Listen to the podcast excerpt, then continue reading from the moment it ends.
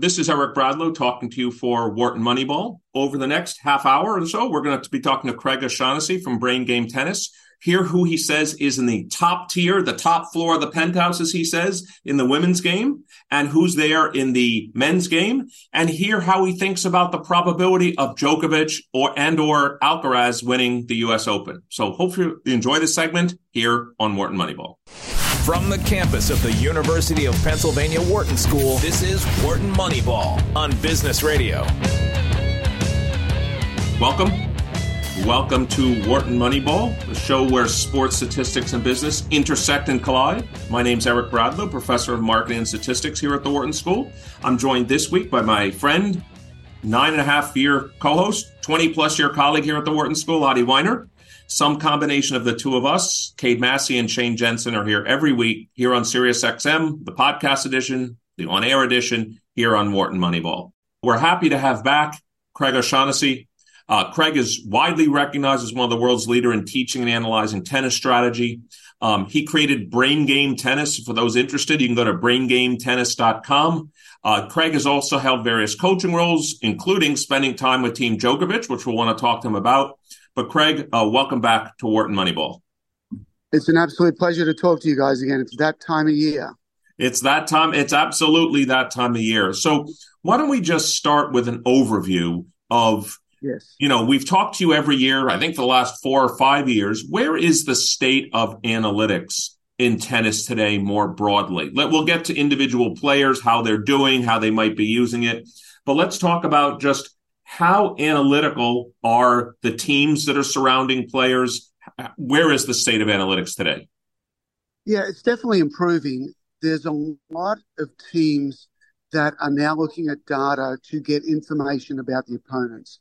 I think that that's where it's going down that road a little bit more than looking at themselves, which which also needs to happen. But um, it, it's very rare these days that a player is going to go into a match and not understand the serve tendencies, the, the patterns uh, early in the point about their opponent. There's only one guy that I've ever sat down with. It was Nikolai Davydenko. You may remember him. I do. A, a Russian player who was unbelievable. But I remember having lunch with him once, and, and I I started to talk to him like, well, I do analytics and statistics and strategy, and I was you know kind of happy with myself. And uh, and and Nikolai goes, yeah, well, I I don't even want to know who I play, and I don't want to know what they do. I'm just going to go out there and play my game. And I sat, my jaw hit the floor, and I sat there and, and, and had a wonderful conversation with him. But he's literally been the only guy in two decades that that I've spoken to that does it that way. Everybody else now, um, you're searching for the information. You you leave no stone unturned. You want to know where the forehand and the backhand breaks down. You want to know which side to attack. Uh, you want to know the favorite passing shot and, and, and all of these things. So that information is spilling into our sport more now than it ever has. So I would say that the state of analytics currently is is very much focused on opponent analysis. Well, that's what I was. So let me. That was a per, this is one of those perfect softball segues to my follow up question, which is, if you had to say, you know, I always I'm always known on here on Wharton Moneyball. This is I'm Eric Bradlow's the effect size guy, which means if given everyone's only gotten a certain amount of time in the day, if you were coaching a mm-hmm. player today, would you have her or him focus more on let's call it their own analytics or their analytics of their opponent and which do you think of the two is actually more impactful in terms of increasing the odds of winning? I'll tell you a quick story. When I first started working with Novak Djokovic in 2017, uh, we met at the Australian Open to kick off. We sat down. Marián Vajda, he's his full time coach there, his long time coach, was yep. there. Novak was sitting there. And, you know, I'm as nervous as hell for the first time chatting with these guys and a little bit of small talk. How's the kids? Yada, yada. And then, you know, I said, Novak, how can I best help you? And he goes, Craig, there's three ways. And he goes, the first thing is, and he's, he's number two in the world at the time. Um, it's, it spent, it already won 11 slams. It spent a long, a long time at number one, but he was two, ranked two then. And the first thing he said to me was that I want you to analyze my game. I know there's things that I'm doing out there on the court that I could do better. I know there's patterns that I think are right, but they probably aren't. So the first thing is figure me out, understand what I'm doing wrong and right, and let's improve me first. So mm-hmm. that kind of goes to answer your question. Secondly, um, was certainly, he said, I want to have a game plan for every match that I play. I want to know about the opponent. Sometimes I'm playing somebody for the first time. Sometimes I haven't played that person in a while. Sometimes that person has jumped in the rankings and they're playing differently. So I want that information about the opponents. And then the third thing was there's these other two guys that, are, that regularly turn up against me on a Sunday, and we need to know more about them than they know about us. But it was interesting to know that the first thing that Novak wanted was more information about himself. So I think that kind of answers the question right there.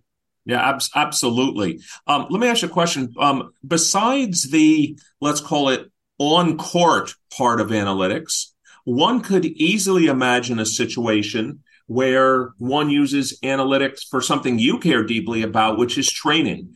Could you talk about all the ways, if there are any, that analytics is used prior to someone stepping on the court? Because we've talked about this all the time. I mean, Adi's done work on sleep patterns.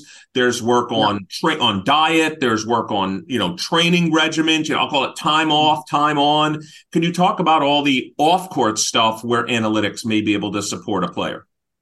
The old way, uh, the old relationship between the practice court and the match court started with the practice court. You would go there, you would hit balls, you would stand on the baseline, you know, you'd hit for an hour across court, you'd hit 700 forehands, and you thought you were getting better. Then you go to the match court and you hope what you worked on um, sticks and you, you hope that it helps you win matches.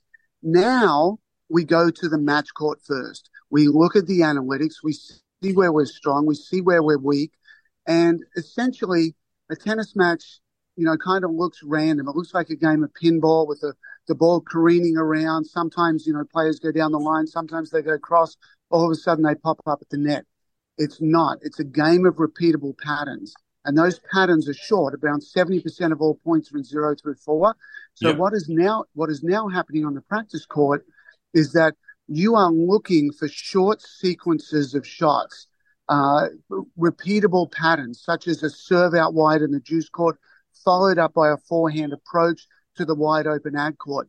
And what you're wanting to do on the practice court now is take these little derivatives of the match, these little shot sequences of two, three, and four shots, and you take those to the practice court and you practice them religiously. So you're actually getting better at the patterns instead of just going to the practice court and banging balls around for an hour. I, I love it because I've always wondered that as well. And, and you just reinforced that, Craig, which is you know, even if you're playing Novak Djokovic, what I would many would consider the greatest returner of all time. I mean, there's other people you could put in that set, but he's in everybody's top five.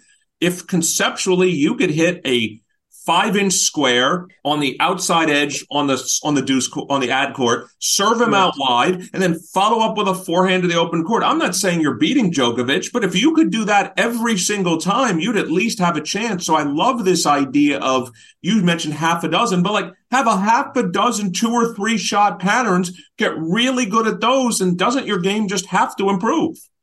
Well, it does, and and the key here is that you're planning you have an idea of how the point wants to go.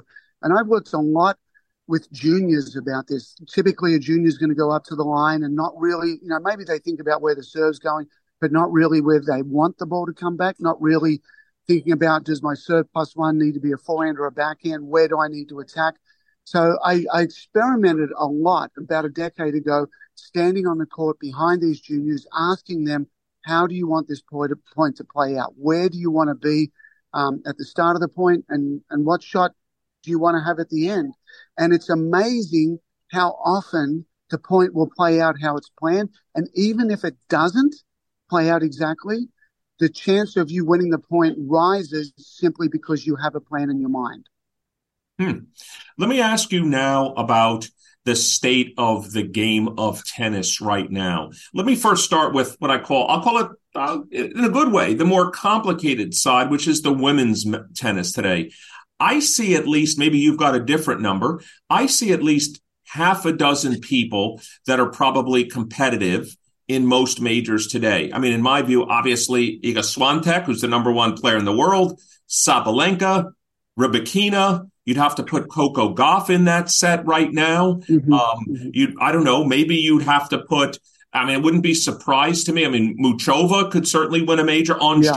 could possibly win a major. Vondrousova just won a major. I mean, yes. it, you know, if she got on a run, Sakkari, not in this tournament, she's already out, but Sakkari or Madison Keys. So, I mean, mm-hmm. let's talk about the women's side. Why do you think there's so much, I don't want to call it parity because Swiatek, I mean, there's mm-hmm. two or three that appear to be better than the rest or have done better, but why are mm-hmm. there so many competitive women in the game today? Everything goes in cycles and waves. And, you know, we see it in the men's game, we see it in the women's game. Um, you know, you basically mentioned most of the girls in the top 10. Jabeur is there, Rybakina is also there, um, is at three. So I think it's a very exciting time. I look at this top 10 and think, okay, Swiatek is certainly a cut above. There is there is no question she's on a floor in the building that's at the top. She's in the penthouse. There's nobody else up there, but not by far. Sabalenka on a day can can take her out, and a lot of these other players in the top ten. I think it's a, a really good time uh, for women's tennis, and I like the game styles. I like the players that are there. Uh, you mentioned Muchova. I watched her at uh, in Rome this year, where she had a, a gutsy three set victory over Trevisan. Um, I was on court Pietrangeli. I was I worked with the Italian Federation, so I was sitting front and center. And I was, I was just watching Muchova. I'm like, you can play. You've got a really good head on your shoulders. You're yep. mixing and serving volley. Um, your, your forehand's got great shape. Your backhand solid as a rock. You will go to the net as, as, as much as you need to. Um, you know, they're very much an all-court player. So if she's sitting around 10 in the world at the moment, um, that, that speaks to a very healthy women's game. So I, I think the women have nothing um, nothing but an upside at the moment. And, and the players that are there and the personalities that, that are there, I really, really like. So I think the WTA is in a very good position right now. I, I agree. And by the way, I love watching the women's game. Maybe I could argue in some ways, although that uh, we'll get to the men's side in a second. That Djokovic Alcaraz match, I think it was in Cincinnati, was one of the yes. great matches I've ever seen. So I want to get to that in a second. But so as you project out as someone that knows the game of tennis better than anybody, I always say you let's forget about the intercept in a, in a model, which is where people are today. As you mm-hmm. project out two to three years from now, who has the greatest ability to improve and how do you think and determine that like who's not even yet in your view Swiatek is great are, these are all great players in the top 10 but who's got another i'll use your terms uh, craig who's got another level in the high rise building that they can get to I think Coco Gauff. I, I, think sometimes, you know, the serve can get a little wild, the forehand can get a little wild, the backhand generally solid. Um, but I think she can tighten things up.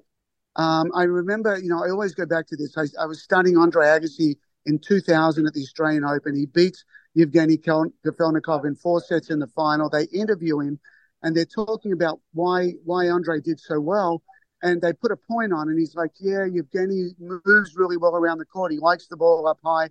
Um, he only pulls the trigger one time in the point, and uh, you know that really resonated with me. So you know what? Uh, um, I, I, just actually had a, a chat with Ben Shelton's dad, who's now coaching him. Uh, mm-hmm. I watched Ben at, uh, at Wimbledon. I watched him. Um, uh, I watched him here at the U.S. Open, and that's what I told him. I said, Ben it just needs to go one point deeper in the rally, not pull the trigger quite as much. Take that quote from Andre Agassi and say, is this the really the right ball to go for? No, not yet. And and just go one more shot at one more shot deeper into the rally. And and that's really probably the number one thing that Ben Shelton needs. And circling back to the women, it's the one more thing that Coco Gauff needs as well. Just finding the right ball to pull the trigger. It's almost like being in a poker game. It's like, okay, I've got my two aces. Now I can do whatever I want. But until you have that, just just go deep with one more ball. Go behind with one more ball. Hit one more ball with better core position, and don't make that error. Don't be in a rush to make that error, and all of a sudden your game will blossom, and opponents opponents are now going to be pressing too hard and making that error instead of you. Just two quick comments on that, uh, Craig. And again, we're talking to Craig O'Shannessy. Uh, Craig is widely recognized as one of the world's leaders in teaching and analyzing tennis. Uh, for those that want to learn more, uh, you can go to braingametennis.com. And again, this is Eric Bradlow, and I'm here with Adi Wyner. Uh, some combination of us, uh, Shane Jensen and Cade Massey here every week here on Wharton Moneyball. It's interesting, just two comments on that. You obviously picked Andre Agassi. Now, obviously, um, Brad Gilbert played a big role in Andre Agassi's career, and he's now recently joined the Coco Gauff team. So my first comment and question to you is, how much role does an instructor like a Brad Gilbert have on the potential of a player like Coco Gauff? Yeah, I think it's a brilliant move. Brad's got so much experience from coaching Andre and from coaching, you know, other players as well. He spent some time with Andy Murray, spent some time with uh, Andy Roddick, and, and other players as well. So what Brad's going to do is he's going to very much talk about the patterns of play. He's going to talk about the strategy. He's going to talk about the mind. It's not about, you know, the practice court as much. It's about analyzing matches and analyzing matchup matchups. Brad was a master at figuring out the opponent and plugging in that game style. And, you know, trying to play Andre Agassi back in the day, you know, around 2000, you know, when he was, when he was at, at the heights of his game, it was so difficult. I actually formed one of my early presentations where he beat Scott Draper in the final of Washington by playing cross court in the, in the deuce court to Scott's backhand. Scott was a lefty. Then the round of 16 at the Australian Open in 2000 against Philippoussis by going through the ad court now to the backhand and then beating Kafelnikov in that final going side to side. So Andre had the unique ability to be a chameleon on the court and adapt his strengths to the yep. opponent's weaknesses. And there is no doubt he's going to bring uh, that type of, of understanding of the game uh, to Coco. And I think it's a brilliant move. Yeah, actually, and your comment, by the way, about in some sense the one more ball, um, it's totally on a totally different level of, of sport, but it was one of the greatest coaches in squash, who was my son's coach, my middle son's mm-hmm. coach, said the exact same comment that you said to him one time. He said, You're always going to get another opportunity in a rally to hit a winning shot. You make mm-hmm. too many errors to force it on this opportunity you're gonna mm-hmm. get another one. So it reminded me of when you were saying that, Craig, like there will be, like, it doesn't have to be one and done. Like there will be a second yeah. opportunity, a third opportunity, but not, of course, if you hit the ball out of bounds, not if you hit the ball into the net. And so that, that kind of, that comment resonated with me as well. Excellent. Yeah. I, I love that analogy.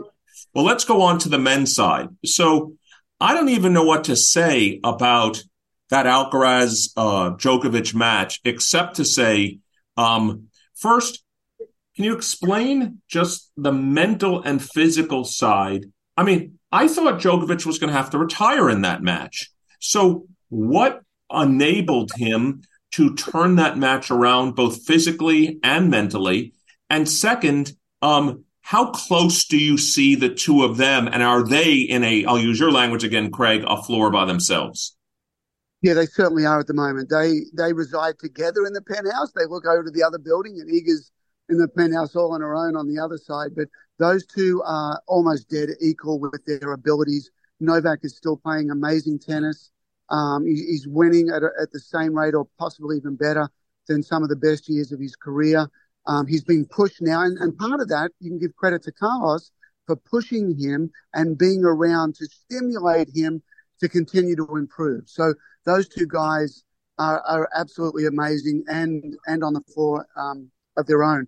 In that match, Novak Novak hasn't been in that heat for a while. He hasn't been over to the states um, in a couple of years because of his stance with COVID. He hasn't felt that heat on a hard court, and it was actually very early in the match, in the first few games, that you could see that the heat was affecting him. Yep. So, so he, you know, he hung around. He did the right thing. He called to the team to get you know, the, the liquids and the salts and, and the electrolytes.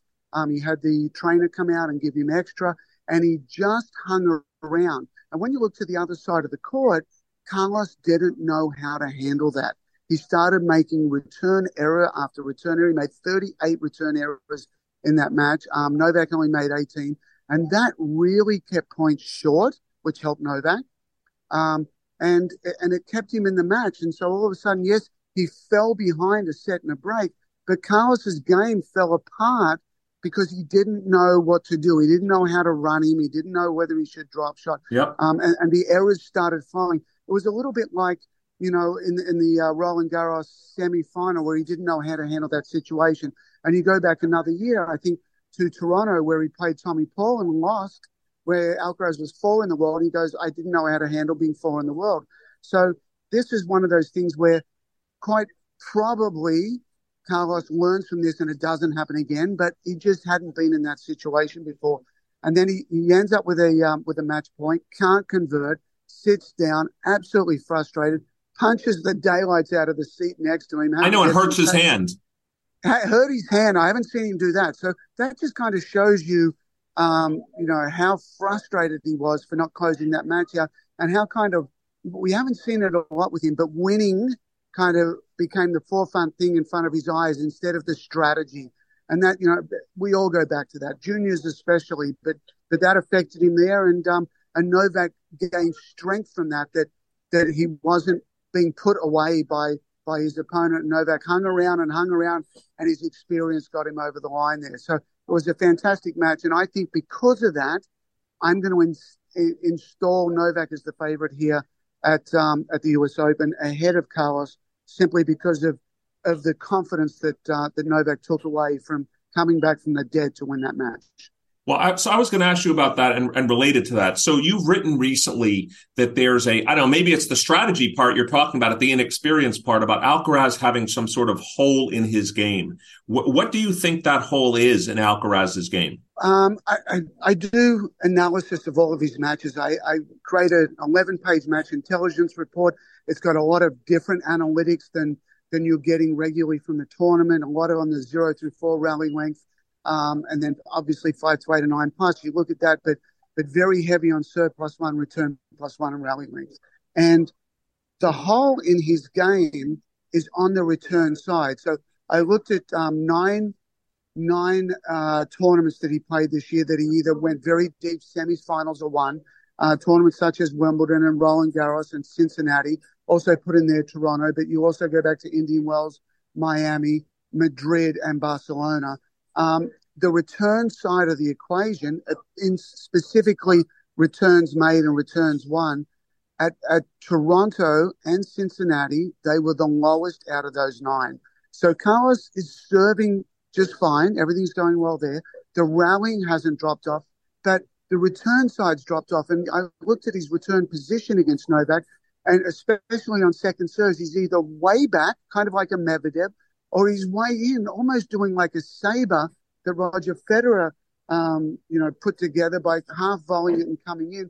And I think that that massive discrepancy of being either 10 feet inside the baseline or almost 20 feet behind it is really messing up his timing and his confidence and his strategy uh, with the return of serve, particularly on the forehand side. The more he moves back, the more the ball dies, the slower it gets, and Carlos is kind of just cuffing up the back of that ball and making way too many return errors that are shanked off the bottom of his racket and sent long and sent wide and, and, and not clean. When he's kind of standing in the one spot, he's got the same routine. He's hitting through the ball. He's an unbelievably clean hitter of the ball, but he's not doing it on the return of serve because of these drastic changes in his return position. So that's the hole in his game.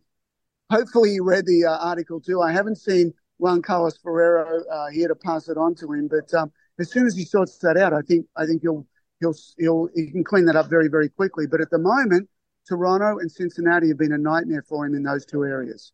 So I know we only have you for about two more minutes, so let me just ask you a couple questions. The first question I want to ask you is: You've already made your prediction that you make uh, Djokovic a slight favorite on the men's side. We always like to ask this question, but I think it's obvious what your answer is going to be. In this case, if I give you Djokovic and Alcaraz, and you give me the field, you would be happy with that. Um, what odds would I have to get for it to be a fair bet? Like, are you a two to one favorite over to me, three to one? Like, how much probability do you put in Djokovic and Alcaraz winning or Alcaraz winning? Is it 75%, 80%? Where do you think you put it? Uh, higher. I'd put it higher. Higher. Um, I would go almost to 90% on those two guys. If you give me those two guys, I would feel unbelievably comfortable uh, by giving you the field. So yeah, maybe five, five to one, e- even higher. But I, I, would say, you know, looking at it the other way, I would say, uh, you know, uh, ninety percent plus um, that, that that match is over. I would I would actually book it book a uh, flight this afternoon, New York to the Bahamas, um, settle in down there by the pool and watch the rest of the tournament by the pool, and and already start counting my money. Um, and, and, and, and ho- hopefully I cash it in in the following Sunday because I, I'd be pretty confident with that bet. Yeah, you got it. We have to obviously have to hope injuries don't happen or something else very like true, that. Very Maybe true. just in the last thirty seconds we have you, uh, sure. uh, Craig. Um, how do you see the women's side? Who, who's your prediction there? Listen, I think Iga goes in. I, I, you know, I like how she's hitting the ball. She she won her first round here very very easily. Things are things are humming for her at the moment. Sabalenka could derail her with her with her speed. Pegula could derail her with her consistency. Rybakina could derail her with her first shot attacking. Jabeur could derail her with the variety. Gauff could also, you know, bring that hometown flavor, that, that American flavor. Um, but but I would take Iga at the moment. Well, Craig, we'd like to thank you for joining us here on Wharton Moneyball. We've been talking to Craig O'Shannessy. Uh, Craig is the founder of Brain Game Tennis. You can find more at www.braingametennis.com. He's recognized as one of the world's leader in teaching and analyze tennis strategy and analytics. Craig, thank you again for joining us here on Wharton Moneyball. My pleasure. Cheers, mate. So this has been Wharton Moneyball on behalf of myself and my colleague, Adi Wyner. Uh, thanks for joining us. Between now and next week, enjoy your sports, enjoy your analytics. We'll see you next week here on Wharton Moneyball.